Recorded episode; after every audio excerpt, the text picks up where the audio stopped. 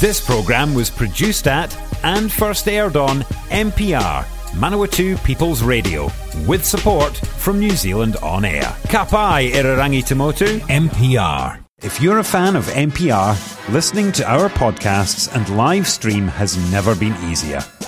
Just search for accessmedia.nz on the App Store or Google Play and download the app with the kiwi fruit logo.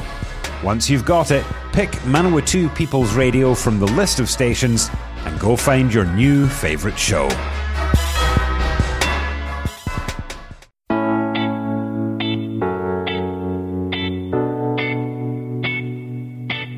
Hello and welcome to this week's show of Property Matters. I'm Greg Watson. Lovely to have your company today. And in today's show, we're going to look at a highly sustainable passive build house that's won a major award here in Manawatu, Wanganui. We'll also move on to talk about some state housing that's being developed in Palmerston North. And we're going to look at various opinions from various people about the state of the real estate housing market and what can be done to try and get things back to being a little bit fairer in the supply and demand situation. We'll start first of all with the home that's just been built in Feilding. That is one E House Manawatu, a Regional Master Builders Supreme House of the Year award. And it sounds like quite a house indeed. This was on Stuff lifestyle.co.nz in the lifestyle section. It says an elongated single story house in Feilding designed to maximise country views has caught the eye of judges to take the Supreme Award at the Manawatu and Wanganui Registered Masters Builders 2021 House of the Year competition. E House Manawatu won the award for the complex and exceptionally well built home. The project also won the new home $1.5 million to $2 million category the Pink Batts Craftsmanship Award, the APL Sustainable Excellence Award, the Kitchen Excellence Award, and a Gold Award. So it really must be quite a home indeed, and you might want to have a look at that uh, online. The judges praised the way the extraordinarily extraordinary length of the house has been broken down into individually distinct pavilions, a unique but effective design and designed to meet the rigorous International Passive House Institute performance standards for full certification, the house is a highly efficient thermal envelope.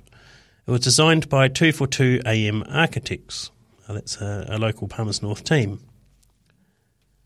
eHouse did a fantastic job at producing a home beyond all of those standards while creating a quality build and architecturally designed home. The home stands out due to the exquisite materials used, and these include a German high density fibre precast concrete, cedar, and Otago schist that has been specifically cut to fit into the home. The judges also complimented the stunning gull wing French oak ceilings and the bright red front door that was built from a special carbon fibre material that mimics the detail from the owner's car collection. So there we go. The outdoor living area is exquisite with a collection of black pergolas, one of which looks out directly to a pool area and has a wood fire that hangs from concealed framing. So, really um, pretty amazing. I won't go through all the details there, but uh, some other uh, winners were Onslow Construction and Design, who won the Supreme Renovation of the Year award. Uh, up to $500,000 and a gold award for a home in Palmerston North.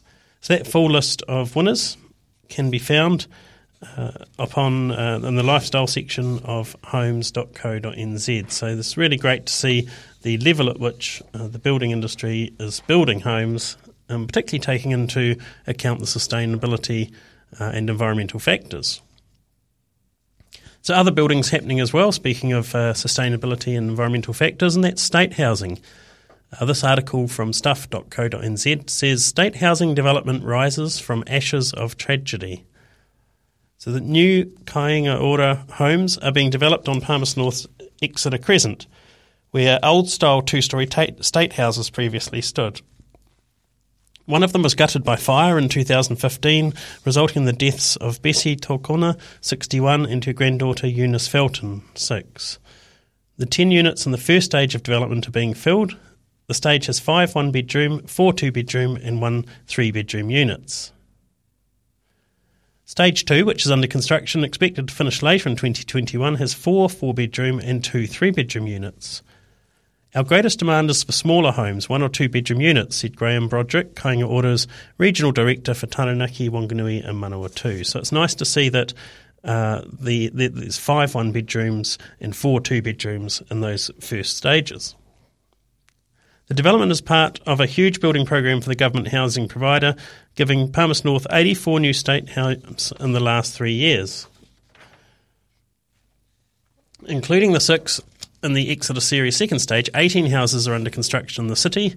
Another 150 are in the planning or feasibility stages. So it's really good. You may have noticed if you're driving around Palmerston North, there are areas where they will tend to remove one or two state houses and replace them with uh, easily four or five smaller units. So it's good to see that uh, they're trying to make some inroads there. So this comes at a time of unprecedented demand for social housing as housing prices and rents climb to record highs due to surging demand. In March, there were about 715 applicants on the housing register waiting for vacancies in Palmerston North. Kāinga Ora uses local contractors, and Broderick said officials were developing a pool they could call on for central region projects. Homes Construction is building the Exeter Street houses. The units are spacious inside and will have small outdoor areas. So they've gone from the typical state house that's on a full section and now looking for better utilising the land uh, in terms of medium density. Incidentally, Kāinga Ora has also bought around 10,100 square metres of land in the central city on Church Street between Albert Street and Victoria Ave for 6.36 million and they're hoping to be in position to lodge a resource consent next year and all going well, start construction towards the end of next year. And up to 60 homes could be built on that land. Although Kāinga Ora was only in the early design phase, it would work with neighbours and the wider community to plan the development. So you may have noticed in that area there on Church Street between Albert and Victoria that, um, yeah, there's certainly a lot of uh, gaps that have been appearing, and that's as they prepare for doing that development in future. Uh, that should be uh, fantastic and also in a good location as well. So let's look at the wider market here for a moment. This article from Stuff uh, says house price increase is slowing, but LVR change will speed up the process. So the Reserve Bank's plan to introduce tighter lending restrictions should reduce the ongoing momentum of the housing market, CoreLogic says. House prices were still increasing, with nationwide values up by another 1.8% over July, uh, the latest uh, CoreLogic House Price Index showed. So this took the national average to another record high of 922,000 and was an increase of 24.8% on the same time last year. But while July's monthly rate of price increase was the same as June, it was down on the 2.2% recorded in May and the 3.1% recorded in April. You may recall on the last show I mentioned uh, an article saying that their prices were slowing, but really what's slowing is the rate of growth. So the article goes through a number of centres. Uh, it doesn't mention Palmerston North or Wanganui, unfortunately, but it just gives ideas for um, a number. Well, it shows a trend, which is all of these uh, property prices going up around the country. CoreLogic head of research Nick Goodall said house prices were likely to be past the peak interest rate, but that the market was a big beast which could take some time to flow. Uh, slow, I should say, excuse me. The exceptional rate of increase witnessed following the economic recovery after the pandemic induced lockdown was not sustainable, he said. However, with the asset class the size of the residential property market, which now exceeds $1.54 trillion and remains attractive due to still low interest rates, any slowdown was destined to be gradual. So it means that the market continues to have ongoing momentum, and this may have helped convince the Reserve Bank not to wait until the next OCR announcement before acting. They announced uh, last Tuesday that it would consult with banks later this month on the introduction of tighter loan to value restrictions and the implementation of debt to income restrictions. It proposed there should be an LVR of only 10% of the new occupier, owner occupier housing loans to borrowers with 20% deposit or less instead of the current 20% lending. Goodall said that 35 to 38% of all first home buyers had a deposit of less than 20% and the Reserve Bank's move might hit them the hardest. So it's really interesting to see that trying to slow the market often punishes uh, the people that the government is trying to help out. It's possible that uh, the market might get busier as they uh, see a rush of people wanting to buy before LVRs are officially tightened. That could result in a slight spike in growth beforehand. So that's uh, one perspective of uh, what's happening with the market there. Here's another one. This is from Tony Alexander, who does a real estate survey. And this article says the fear of missing out returns for property buyers, the survey shows. So the fear of missing out is persisting for property buy- buyers, being the latest uh, real estate survey showing that it's at the highest level in four months. But fear of overpaying is lower than the peak period of April and May. In other words, people are still seeing the market as likely to go up. In an early August survey carried out by the Real Estate Institute of New Zealand and independent economist Tony Alexander, 66 or percent or two thirds of real estate agents report seeing the fear of missing out among buyers. It's up from 49% in late April, May, and 60% in July, so it's increasing. The fear of overpaying peaked in April, Alexander told Newshub, with 37% of agents saying buyers were concerned house prices might fall. It's now declining. In the August survey, only 19% of agents reported that, that buyers were saying they're concerned the market might fall. Compared to February, more real estate agents feel house prices are rising, with a net 61% in August. But more real estate agents reported fewer buyers attending auctions and open homes than those reporting more, a trend that has persisted for five months. In August, a net 11 of agents reported fewer buyers at auctions uh, the same week as the government housing announcement was made. A net 7% of agents reported fewer buyers at open homes, which is the most improved result since March. In other words, buyers are coming back into the market. Over the last two months, reports showed fewer investors pulling back from the market. A net 42% of agents reported seeing fewer investors in August, an improvement on May and June. So, the Real Estate Institute of New Zealand and Tony Alexander Real Estate Survey is based upon collated responses from real estate agents across the country and is an early indication of market activity. Miriam Bell from stuff.co.nz has this headline $1 million plus sales double in a year. So there was a 167.9% increase in the number of properties sold for a million dollars or more during the first half of this year compared to the first half of last year, the Real Estate Institute says.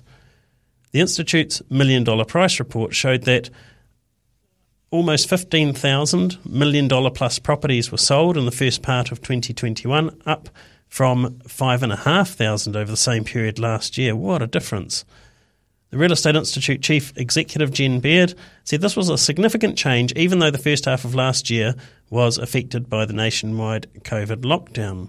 The volume of properties sold over 1 million is reflective of a property market that has seen a 28.7% median price growth in the year to the end of June. So, so then, then go on to look at uh, a number of other regions, and that includes Manawatu Wanganui, and it's a particularly strong percentage increase. Um, the number of million dollar properties uh, sold in Manawatu Wanganui up 376.9%. So as prices move up and more properties go up into that million dollar plus category, uh, I'm sure if you live in this region, you would have seen uh, what prices uh, properties are going for now, and that uh, not so long ago million dollar plus properties were the place of people who were very well off, and you could get quite a substantial home, particularly for those whose memories are, are a little longer of the market. Whereas now um, the, that has gone up 369% just in one year. And that's on the back of an article on NZ Advisor online.co.nz that says that New Zealand housing market hits another record. And I'll just look at the, um, from this report, I'll mention a couple of things. The Central North Island recorded the highest increase in asking price, up 48% to 770,000 in July 2021 compared to the same month last year. And Manawatu Wanganui is right up there as well, uh, asking prices up 25.8% compared to a year ago. Wellington, 25% uh, up from a year ago. So the average asking price is Manawatu Wanganui have just hit around $630,000.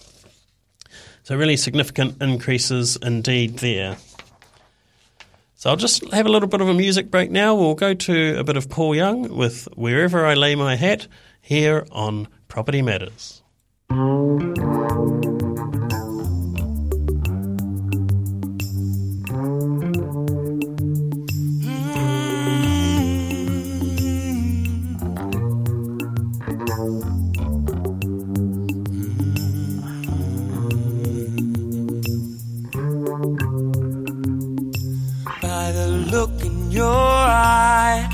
Can tell you're gonna cry. Is it over me?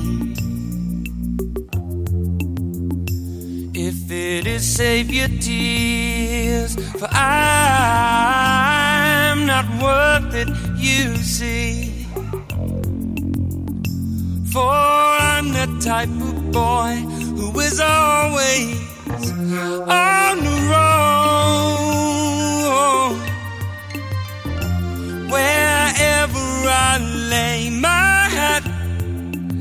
That's my home. I'm telling you, that's my home. You had romance, did you break it by chance over me?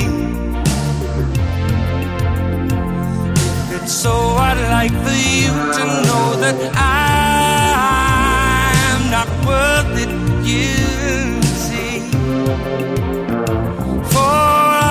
type of boy who is always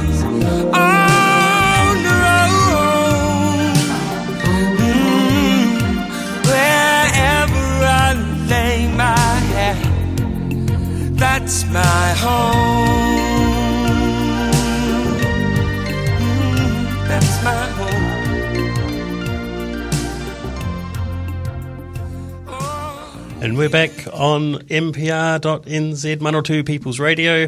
You're listening to Property Matters. Te reo irarangi o ngā tangata o Manawatu. I'm Greg Watson. It's lovely having your company. We're just going to move on now to the, the this article from Daniel Smith. It says housing as a human right, those for and against. So the Human Rights Commission has released a report which calls the government's treatment of the housing crisis a human rights calamity. Is it really a human rights issue? Well, there's a number of comments here made by a, uh, a number of people I thought I'd bring to you. It's quite interesting. But the first thing is that the Chief Commissioner Paul Hunt said on Monday that the housing crisis was an institutional failure, that housing is absolutely fundamental to the country's health. Poor housing impoverishes people and impoverishes our country. We have to get this right. The Commission launched a framework guidelines for a national inquiry into housing. So, uh, Stuff and Daniel Smith, the uh, author of this article, asked those with a stake in the issue whether they're for or against reframing the housing debate around human rights. So, ACT leader and MP for Epsom, David Seymour, said, uh, I haven't read the report as I value my time on earth, and as a consequence, I don't read anything from the Human Rights Commissions that's a pretty harsh comment. He says the Commission's report is a pointless way to approach the topic. There is no such thing as a right without a duty. If people has, have a right to housing, who has the duty to provide it? And the question is, how do we carry out that duty? And those problems are very well understood.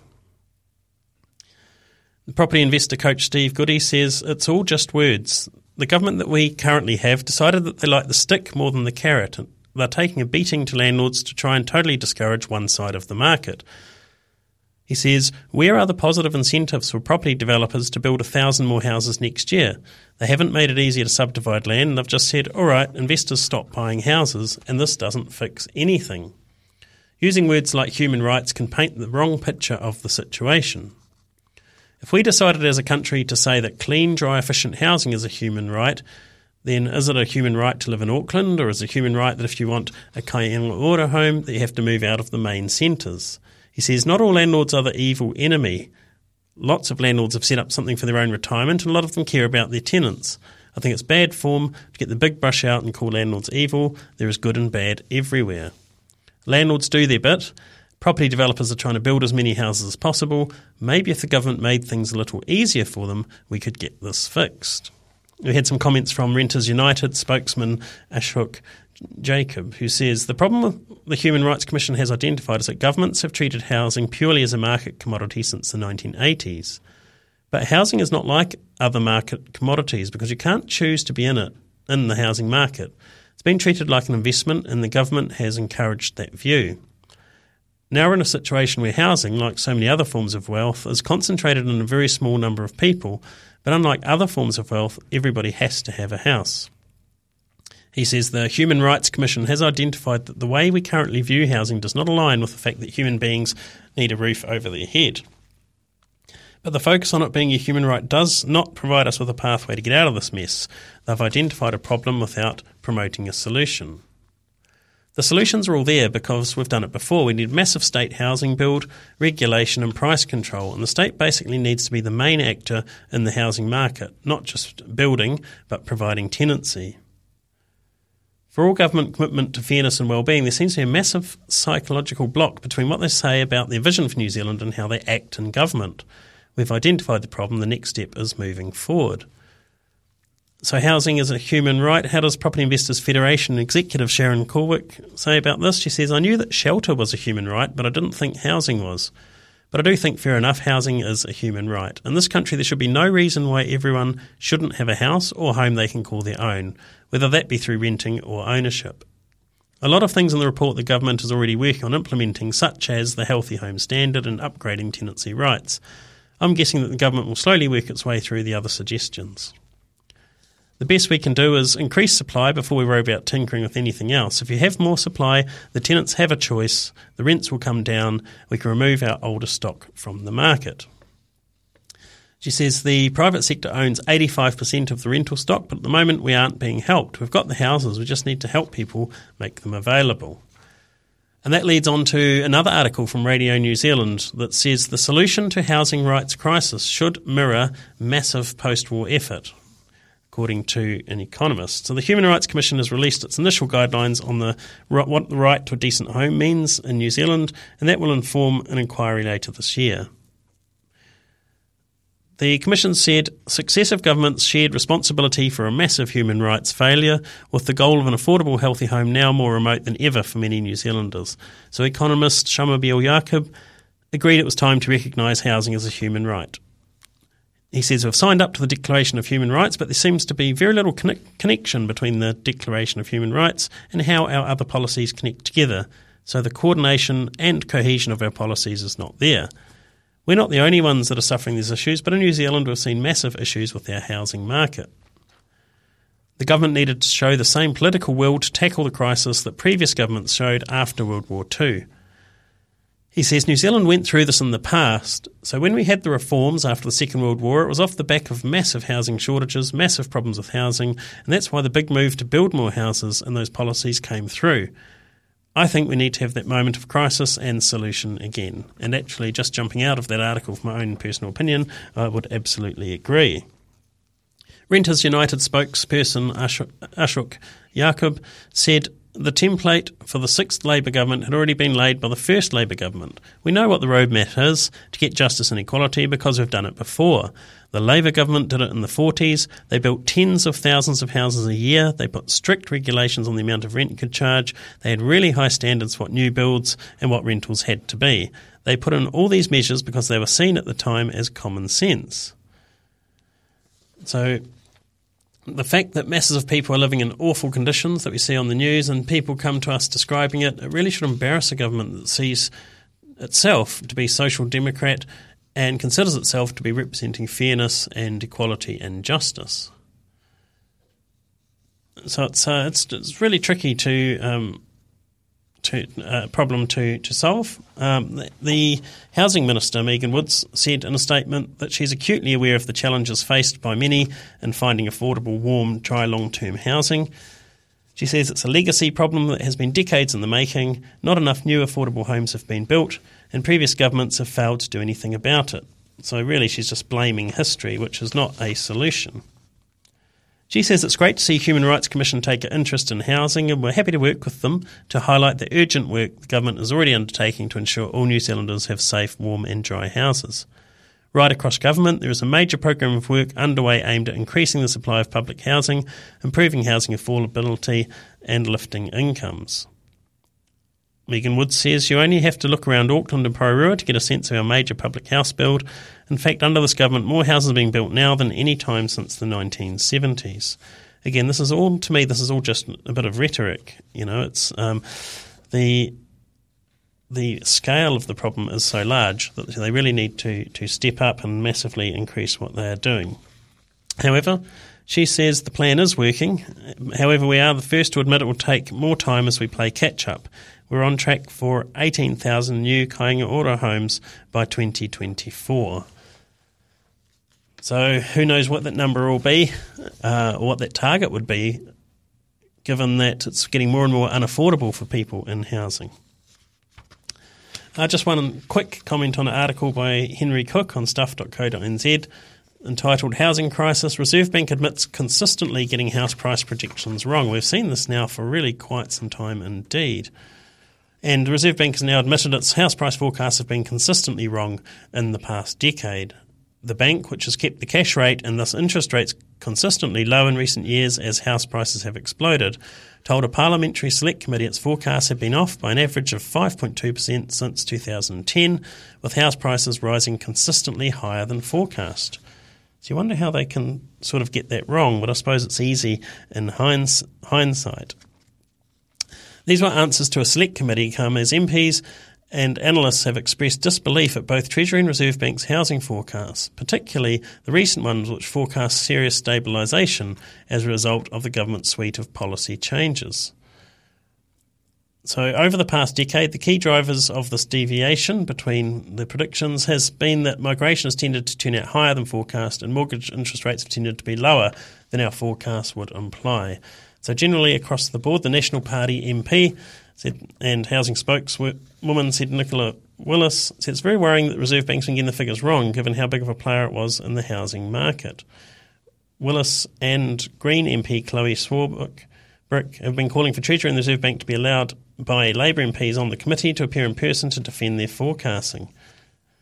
Uh, also, the Housing Minister, Megan Woods, said basically every economist had got house projections wrong in recent years, which is something that is a little bit of a theme sometimes on this show. So, many analysts actually expect the Reserve Bank to raise interest rates in the second half of the year, but we'll just have to see how that goes. Well, that's all we've got time for this week. Uh, thanks for being here. You can find this show on mpr.nz or any of the previous shows, plus anywhere where all good podcasts are found. Just Greg Watson and Property Matters. Thanks for listening.